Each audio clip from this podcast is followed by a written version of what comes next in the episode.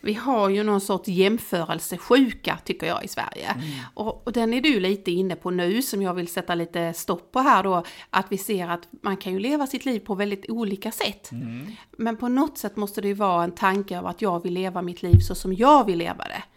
Eh, så det är inget fel att man lever livet så som att det rullar på, man är väldigt nöjd med det. Tycker jag är jättehärligt. Mm. Det är ju när den passiva, negativa inställningen till livet kommer.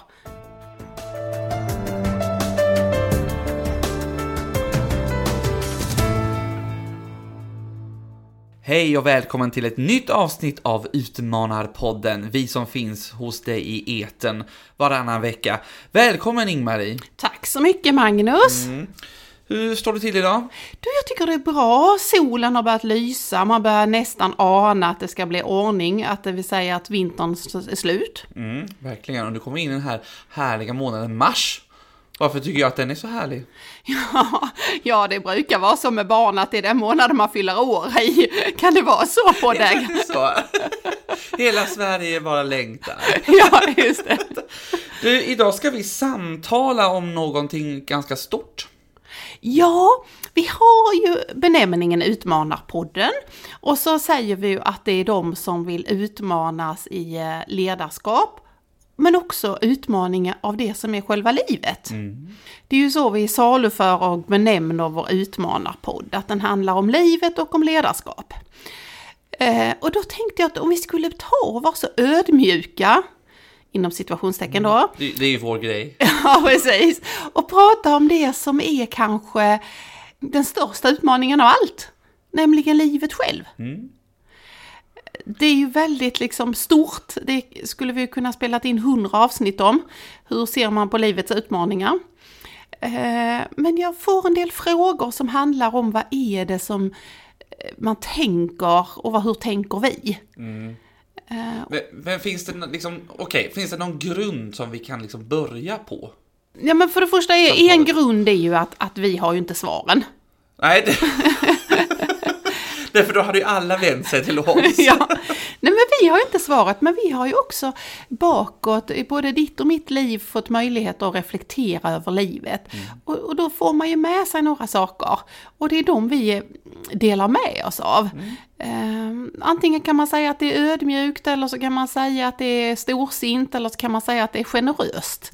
Men vi får många frågor och då sa vi, nej men då tar vi ett avsnitt och funderar över eh, vad är det som bär genom livet och varför ser man livet som en utmaning? Mm. Så det var väl en sån där grundplatta. Ja. Och en annan är ju, alltså på något sätt så måste man ju tro att det liv vi har fått, det går att förändra man vill ju inte stanna kvar på samma Nej. plats, tänker jag. Och är det någonting som skaver mm. så, måste man kunna göra någonting.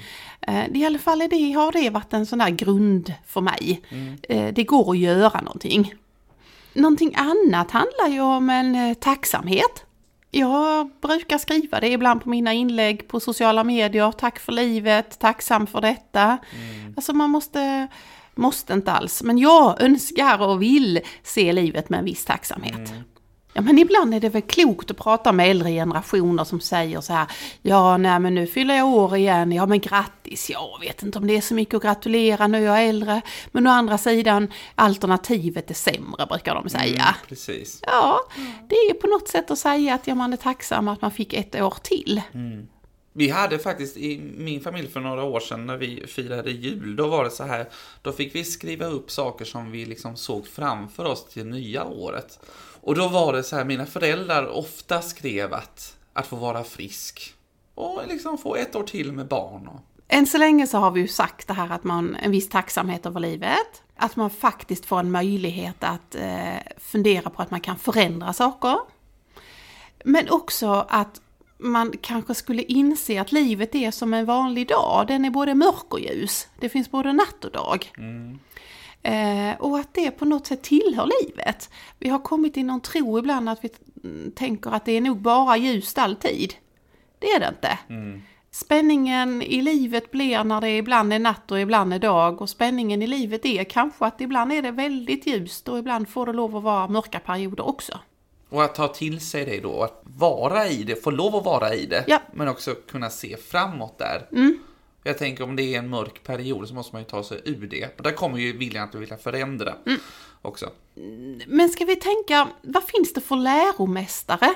Det är ju en sån här gammal benämning, eh, redan från de gamla grekerna, att man hade med sig att, eh, nej men eh, någonting, eh, vem har varit med och präglat, vem är med mig på den här resan som man ändå gör genom livet? Har man någon läromästare? Alltså tänker du lite så här som en mentor eller tänker du på något? Men jag Anna? kan se att jag har läromästare längs min väg som har präglat mig väldigt mycket. Och det är barn. Okej. Det behöver inte vara egna barn, men Nej. barn. Eh, jag Du, du har ju ändå jobbat ganska mycket med barn också. Jag har jobbat med barn, jag har haft ansvar för de som har jobbat med barn och eh, varit noga med, eh, jag brukar säga ibland att det ska alltid finnas barn runt mitt köksbord. Eh, det är ju en benämning för att antingen får man ha egna eller så får man hyra in barn längs eh, köksbordet. För att de, är på något sätt eh, för mig fingervisare över vad är viktigt i livet. Ja. Eh, De är spontana. De tar livet för det vad det är. Eh, Och naturligtvis ger de jättemycket glädje och sådär med sitt liv. Men jag tycker också att de ger sådana perspektiv på vad är det egentligen nu som var viktigt. Ja. ja, men precis. För att i ett barns värld, det kan ju vara så här, det som är viktigt just i stunden, det är att leta den där legobiten som fattas. Och sen så hittar man den. Bra, då lämnar vi det. Då gör vi någonting annat. Just det. Tar det för att det är där jag är här och nu. De oroar sig inte för nästa steg. Nej. Nu måste vi bara hitta den här legobiten. Det är ju ett härligt livssyn på något sätt. Ja. Det, det är ju lite skönt att bli påmind om det där ibland. För att ofta ser man ju så, man är ju så konsekvenstänkande också i vad man än gör. Eh, Så då är det skönt att få det där att men det är bara här och nu och det är bara det här som är det viktigaste. Och, och i den konsekvensens tänkandet ligger ju också att man ofta tänker alldeles för långt fram och för långt bort. Mm. Eh, sen tycker jag också det är härligt för det är få barn som bekymrar sig om samma saker som vuxna gör.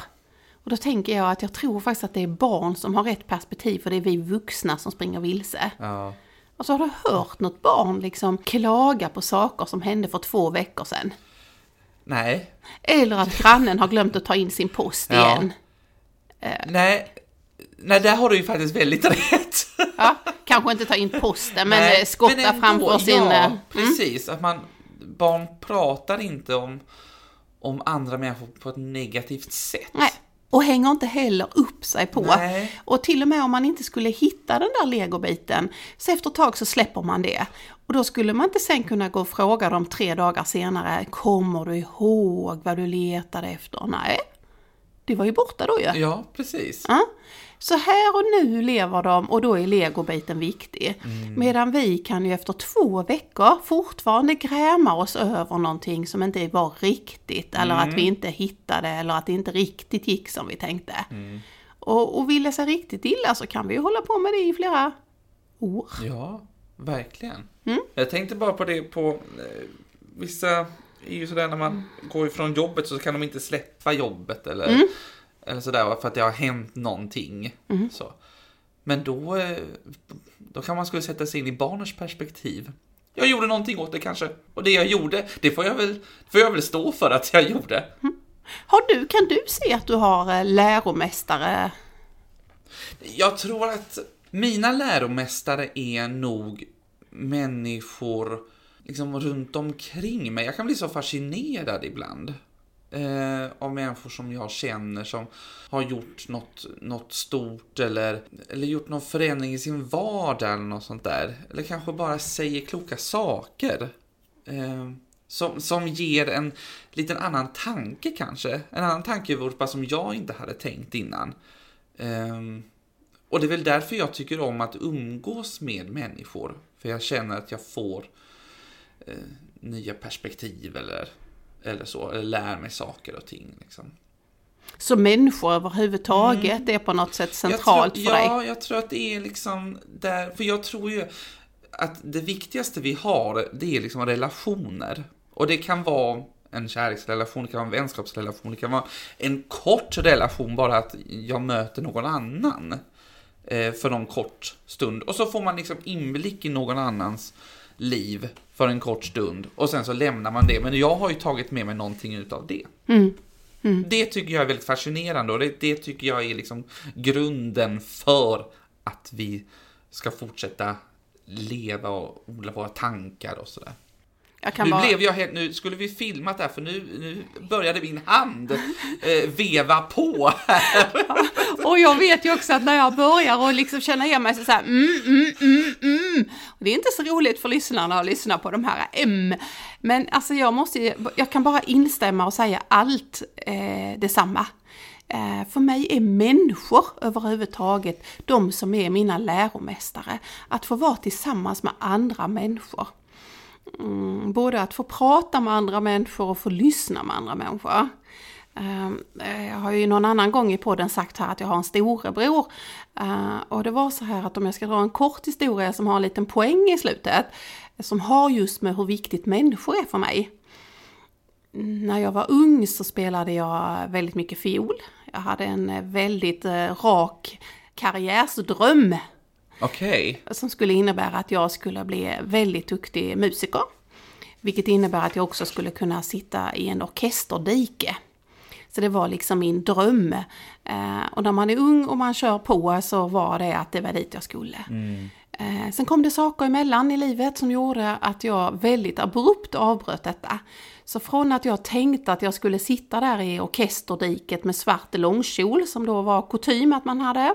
Och jag hade ju fått vara med de stora killarna och tjejerna emellanåt och göra detta. Men som 18-19-åring så tog det då abrupt slut. Eh, och jag tänkte att ja, men det här, det var ju hela mitt liv förstört. För det var ju det jag skulle göra. Då kommer jag ihåg att min bror, fast det här är ju superlänge sedan, så säger min bror Men Ingmarie, vem skulle du då sitta och prata med hela tiden om du satt i ett orkesterdike? Där hade han ju väldigt rätt. Han hade jätterätt och jag tänker också nu i efterhand, det hade varit helt fel på att prata, sätta mig där. Jag som älskar människor, jag som kan lära mig av varenda människa eh, och som tycker det är så spännande att vara i relation, precis som du säger, kort eller lång relation, men att få lära mig av andra. Ja. Och Tänk där du skulle jag suttit och varit tyst en hel kväll. Ja, och suttit där, tittat på dig själv, tittat ner i noterna Mm. och spelat i din egen, eh, på din eget instrument. Ja, det var Ja, helt du, hade, fel. du hade fått, det hade, I logen efteråt hade du ju liksom bara Ja. pratats på. väl säga. Men min bror hjälpte mig att inse att det var nog inte rätt arena för mig, även om det hade varit min dröm i flera år. Mm. Så, så Men hur kändes det när, när han sa det då? Tänkte du på det då, eller kom den insikten senare? nej, den kom mycket, mycket senare. Den kom mycket, mycket senare. Mm. Men vi kan väl ta det i något annat Ja, avsnitt. absolut. Ja. Nu har vi pratat lite om det positiva med att se livet och vilja leva och vilja vara tacksam och inse att vi faktiskt präglas av att vi är sociala varelser. Men eh, jag tycker att vi också måste sätta upp, om vi nu tänker att vägen är som en, eh, eller livet är som vägen, en väg. Ja, Det ja. blev bättre va? Ja, det ja. blev fel ordning där. Om livet är som en eh, resa eller att vi går på vägen genom livet eller sådär. Ja. Eh, Du ser att jag jobbar på lite här nu för att jag ska komma till en metafor. Ja. Och du fattar att till och med början blev fel. så nu så jobbar jag vidare. För då är det också så här att, vad heter nu, nu får du hjälpa mig här min lilla sidekick. Eh, heter det varnings... Varningsskyltarna. varningsskyltarna? De trianglarna. Ja, men precis, de är röda och så är det gult. Mm. Och det är ju så roligt att vi hela tiden i varje avsnitt hittar någonting som jag inte kan säga. Ja. Och det är också roligt att du frågar mig som inte har körkort heller. eh. Vi går vidare på den metaforen här. Vi är någonstans vid vägen, Ja. varningsskyltarna. Ja, och trianglar. Och trianglar då alltså, Ja. varningstecken då. Mm. Då tror jag att det finns några saker som vi behöver prata lite om där. Det ena är det här um, som egentligen hänger ihop med mitt första jag sa, att man kan göra någonting åt livet. Eh, Det finns, tycker jag, en risk att man ser att livet eh, rullar förbi en. Att man får en rätt så passiv inställning till livet. Är du med på vad jag tänker? Istället för att se att ja, men här är någonting och här skulle jag kunna göra antingen ett positivt val eller välja bort någonting som jag faktiskt inte vill ha kvar i mitt liv. Eller så. Men det jag vill komma åt och som jag vill sätta på en sån där trekant längs vägen är eh, inte passiv inställning. Se upp för det. Mm. Eh, försök att drivas av att det finns en möjlighet att göra någonting och, och ta den möjligheten. Ja. ja, absolut. Jag har ju stött på människor som bara eh, lever, om jag säger så här, lever livet fast i en kanske mer passiv kontext. Att man bara säger, ja, dag in och dag ut, det ser nästan likadant ut. Och, och man är ganska trött, man är ganska negativ egentligen, för att man har inte hittat de här och tagit kanske fasta på de här positiva sakerna eller förändringarna. Man har inte tagit just, åh, nu kom det en, en chans mm. till någon, någonting nytt eller vad det nu kan vara. Det behöver bara vara en liten grej, men någon ny chans. Och så har man, blir man lite rädd och vågar inte hoppa på den, så lever man bara vidare i det här negativa. Och det kan ju bli en negativ spiral i det här. Så att man bara går ner sig. Mm, för då kommer vi ju väldigt mycket in på min andra som är ännu större. Nämligen att inte jämföra sig. Mm. Vi har ju någon sorts jämförelsesjuka tycker jag i Sverige. Mm. Och, och, den är du lite inne på nu som jag vill sätta lite stopp på här då. Att vi ser att man kan ju leva sitt liv på väldigt olika sätt. Mm. Men på något sätt måste det ju vara en tanke av att jag vill leva mitt liv så som jag vill leva det. Eh, så det är inget fel att man lever livet så som att det rullar på, man är väldigt nöjd med det. tycker jag är jättehärligt. Mm. Det är ju när den passiva, negativa inställningen till livet kommer. Det är ju då det inte blir sunt för människan på insidan. Mm. Och det sa du ju flera gånger att det var just det här. Så vi vill inte lägga någon värdering på hur människor lever. Vi vill bara komma åt det här att man inte tror att man kan göra någonting åt det. Eller att man faktiskt har en eh, på gränsen till en bitter inställning. Mm. Det mår vi inte Precis. bra av. Nej. Mm. Och inte omgivningen heller. Nej, exakt. måste man ju också tänka på. Ja. Men du, jämförelser. Håller vi på med det, Magnus? Har vi en jämförelsesjuka? Har du blivit smittad? Ja, ja, ja. Jag jämför mig. Alltså, ja. jag kan ju jämföra, jag kan ju jämföra med människor som jag känner.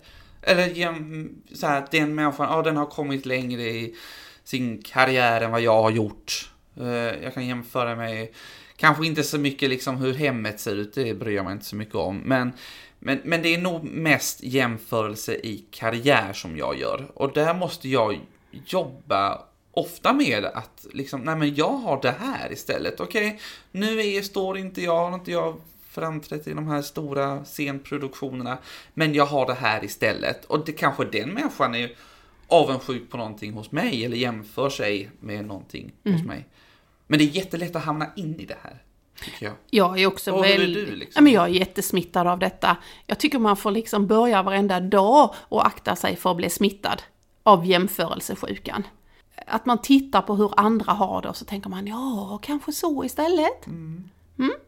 Mm, allt ifrån, eh, precis som du säger, allt ifrån jobbet till hemmet till eh, vilken partner man har mm. och uh, hur många barnbarn man har. Ja, och, och vad gör man på fritiden och ja. vilken restaurang går jag på och sådär. Hela, hela tiden och hur mycket kan jag lyfta i en bänkpress eller hur mycket ja, kan precis. jag... Och så jämför vi oss. Mm. Mm.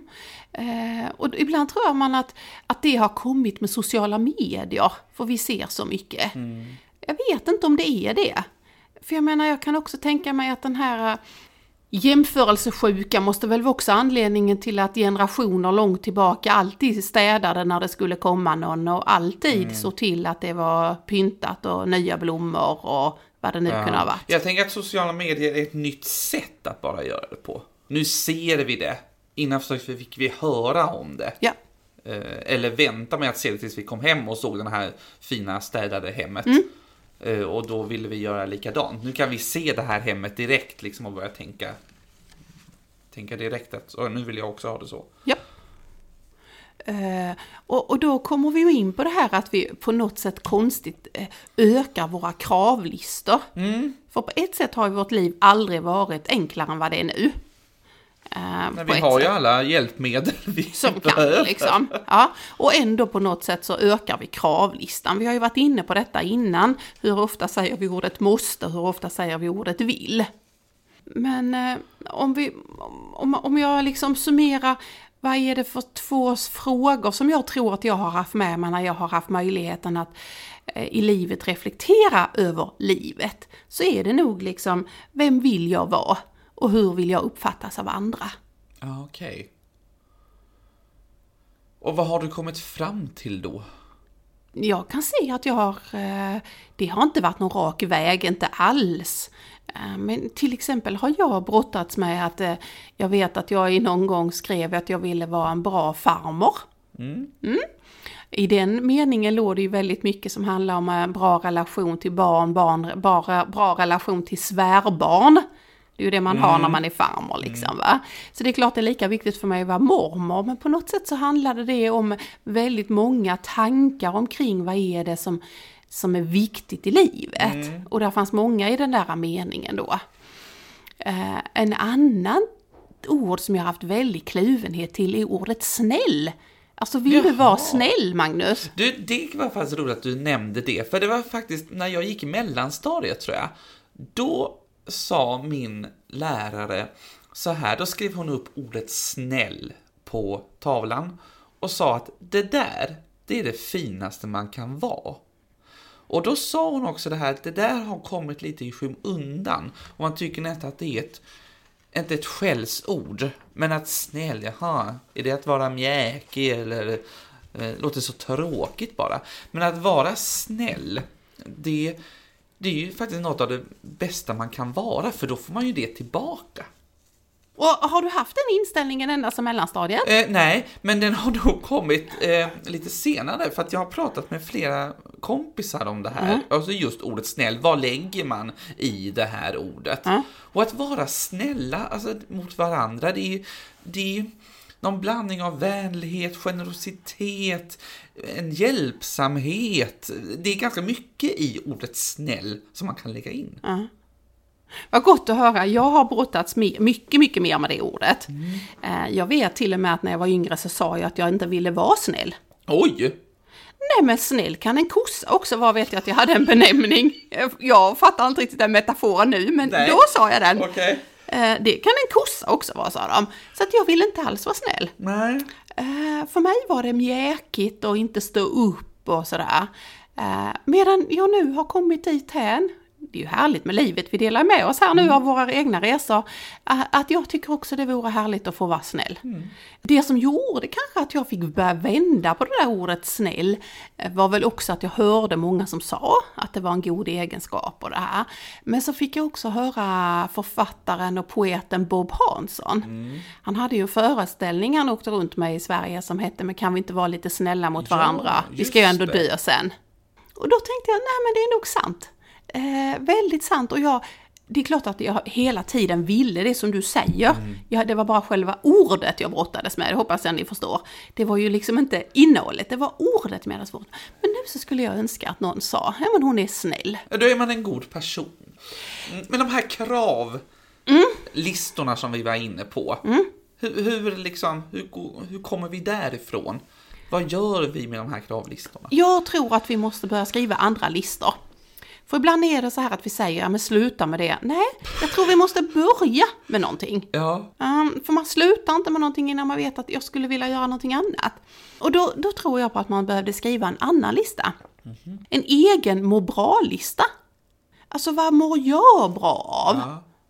Eh, då, då, för att komma dit hän att, att både komma ifrån kravlistan, för då vill man ju bara göra det som jag vet att jag mår bra av, och då är det ju inte ens ett krav, då är det ju något gott för mig ju. Då kommer jag inte säga att jag måste göra det, utan då vill jag göra Ja. det. Mm. Och, och andra saken handlar ju om att man kommer bort ifrån jämförelsen. Eller i alla fall jag önskar att vi kan komma bort lite ifrån den sjukdomen. Därför att man då kan tänka på vad vill jag? Vad mår jag bra av? Och det är inte alls samma att det är samma sak som de 14 som jag följde på Facebook som just ikväll ska äta en fantastisk jättefin middag. Nej. Nej. Och vad ska du själv äta då? då? Nej men jag tror att jag kanske ska ta paradrätten som jag och min man älskar båda två. Nybakt bröd med ost och te i soffan. Alltså det är ju fruktansvärt gott. Det är fruktansvärt. Det mår det jag där bra mår bra. Ja, Det mår jag bra av. Ja. Och då, då har jag inga problem att se människor som lägger upp fantastiska middagar och eh, allt vad det kan hänga ihop med det. Därför att jag vet vad jag mår bra av. Så det är en sån där tänkte jag vi skulle ha som utmaning. Ah, Ja, veckans utmaning till våra lyssnare att göra en må bra-lista. Sen är det ju jätteroligt om de vill dela med sig av må ja, bra-listan. såklart. Men kan inte du börja nu då? då? Mm. Vad vad jag mår bra av? Ja. Jo, jag mår bra av faktiskt som det är här idag, att solen lyser på oss. Mm. Och att jag ska sen gå en promenad i solen. Jag mår bra av att sova. Jag mår bra av eh, frukost. Jag mår jättebra av fika. Det har ju ändå varit din paradgren genom många år. Ja, men det är härligt att se att det, den är viktig för mig. Ja, jag förstår. Jag mår bra av det. Ja. Eh, och jag mår bra av att, eh, jag vet inte, götta ner mig i grejer, så här lite nörderi. Det kan vara så här eh, tv-serier eller något sånt där. Kanske inte titta på det, men så här läsa om det. Lite nörderi. Ja, alltså lite nörderi. Ja. Då tar jag liksom bort eh, eh, världen för en stund. Jag har också på be, behov av att plocka bort världen. Så hemma hos mig uppskattar jag tystnad. Jag har nästan aldrig musik eller tv eller radio eller musik eller någonting på hemma. Okej. Det är tyst. Spännande, för jag har nästan aldrig tyst hemma. Jag har alltid någon sån här tv i bakgrunden eller en podd som jag lyssnar på. Det mår jag bra av. Mm. Sen finns det ju en massa andra saker som man kan göra som mår bra av. Alltså många, ja, jag yoga eller... Det finns ju, den här liksom listan kan ju vara hur lång som helst. Man kan må bra av att vara med barn, man kan Ja. Mm. vara må bra av att meditera, av att träna, att springa i skogen, att sitta och kolla serier, att dricka lite eller mycket vin. Ja, Att, ja det är eh, också trevligt, Ja, skulle jag säga. Äta en god middag. Och vara då i ett bra sällskap också. ja. Så eh, en lista till nästa gång Mm. handlar om vad mår man bra av? För då har det ingen betydelse vad andra har på sin lista, för jag måste ta ansvar för mitt liv. Bra. Mm. Det känns klokt och lite så här, ja, men konkret också Ja. att göra. Ja. Sen tycker jag ju att det är alltid så, så, ehm, så roligt att få förbereda sådana här avsnitt, för det innebär ju också att jag då får nörda ner mig lite. Finns det ett ord som heter så? Ja. Det finns det. Eh, eh, just med att titta på forskning. Vi vill ju i alla avsnitt ha en sån här lärandedel och nu hittar jag en spännande forskning från Köpenhamn. Som handlar precis om detta, om livet och hur vi ser på livet. Och lite, hur uppfattar vi det som är gott i livet? Aha. För det är ju det goda vi vill komma åt på något sätt ju. Och då hade man intervjuat eh, människor och så hade man låtit dem beskriva när, och med hjälp av foto, jag älskar ju det här när man väljer andra metoder, när vi inte bara använder det intellektuella utan med hjälp av foto så skulle man liksom synliggöra vad är det som är ett, ett gott liv och, och var har jag det? Eh, Och då fanns det ju naturligtvis en möjlighet att man hade valt foton ifrån eh, Dubai eller senaste sandstranden i något fjärran land eller så va. Så var det inte alls. Utan man såg att, att människor mådde bra eh, av fem olika saker. Alltihopa hade med känslor att göra. Men det var ingenting som sa att de känslorna kommer på en semesterresa eller när man är ledig eller när man är vad det är. Utan de här små stunderna av den här känslan av att mm, detta är ett må bra gott liv för Ingmarie. Alltså du med? Ja, Då alltså kunde jag man- kan komma i vardagen. Då sa man att det var fem saker. Okej. Det ena var att det skulle upplevas som ett avbrott. Alltså ifrån det här vanliga så kunde det komma små stunder som var ett avbrott. Alltså typ gå och klippa sig. Eller eh, sätta sig ner och ta en kopp te. Kan upplevas som lika mycket lyx som någonting annat. Och det kan till och med vara hemma på vanliga kökssoffan. Men det avbrottet handlade om precis att stanna upp, titta ut, som du precis sa, njut av solen idag. Den har inte varit hos oss på ett tag, så njut av den på något sätt. Så avbrott var det ena. Det andra var på något sätt att det skulle skilja sig så pass mycket ifrån det vanliga vardagslivet så man skulle nästan se att, eh, att man skulle nästan få någon sorts uppenbarelse. Ah, så här precis som du gjorde med blicken här nu. Att man såg någonting som man aldrig har sett. Jag kommer ihåg att vi hade en fjälluggla utanför vårt hus. Den hade antagligen kommit helt fel. Men det är liksom någon sorts uppenbarelse, ett klimax. Det här, Ja. är, det här är helt oväntat. Det kunde både handla om naturen, Ja. det kunde handla om att man har önskat någonting. En av mina döttrar önskade väldigt, väldigt starkt under många, många år att få simma med delfiner. Så var hon utbytesstudent och då fick hon den möjligheten att simma. Och jag var med henne på den resan när hon fick möjligheten att åka ut i Stora havet och, och simma med dem. Ja, det var, det var nog det ögonblicket på något sätt. Att eh, se delfinerna. Och det var lika stort för mig eftersom jag hade hört det hela Ja, livet. precis. Liksom. Ja. Andra sådana här saker handlar ju naturligtvis om det händer någonting i livet som livsförändrar. Alltså att gifta sig eller att få barn eller någonting som händer i livet som det ändrar sig. Mm. Eh, förhoppning, och då var det utifrån att det blir något som är gott i livet. Ja, ja. Sen var det lite roligt va, med tanke på att man ju har ju brottat rätt mycket att man säger att vi inte ska ha våra traditioner. Mm, precis. Det är lite Ja, ute med precis. traditioner.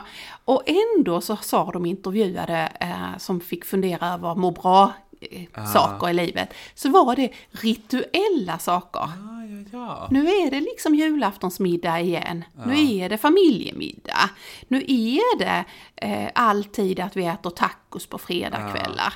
Alltså det kan vara gott med det där tacos på fredagskvällar för det har någon sorts rituell betydelse. Nu vet vi att Men det är detta återkommande. återkommande. Man har fina minnen till det förhoppningsvis. Mm. Och sen det, det sista då var att det på något sätt också handlar om att man avslutar en del i livet och gick vidare. Så det kunde ju handla om att man hade visat foto då där man avslutar en praktikperiod, man avslutade att man kanske var klar med ett jobb eller man var klar med skolan.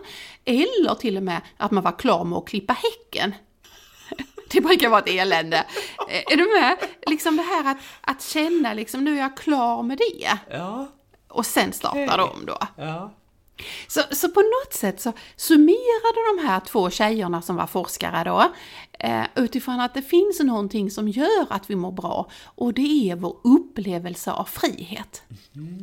Upplevd frihet. Ja. ja, men absolut. Det finns ju många där av grejerna som jag tänker på som jag eh, gillar och som jag mår bra av.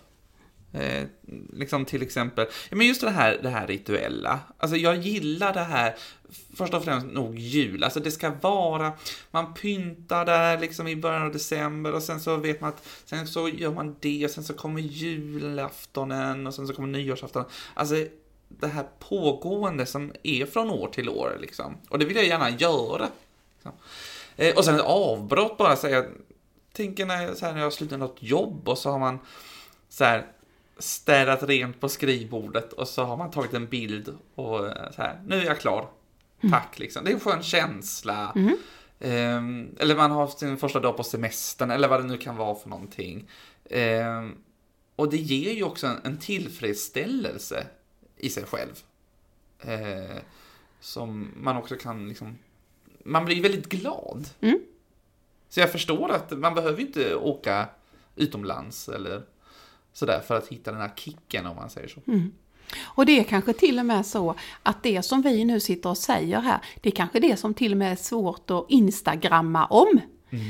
Eh, Så det är kanske så att det vi går runt och jämför med varandra är inte det som egentligen är den upplevda friheten. Och hur kan du, du kan ju inte fotografera en känsla. Exakt. Det är ju därför alla försöker att skriva någonting den första dagen på semester, för det är ju oftast den som alla folk säger är den bästa dagen på semestern. Ja, För då har man ju liksom max upplevd frihet. precis. Mm, då är det max antal dagar framåt liksom.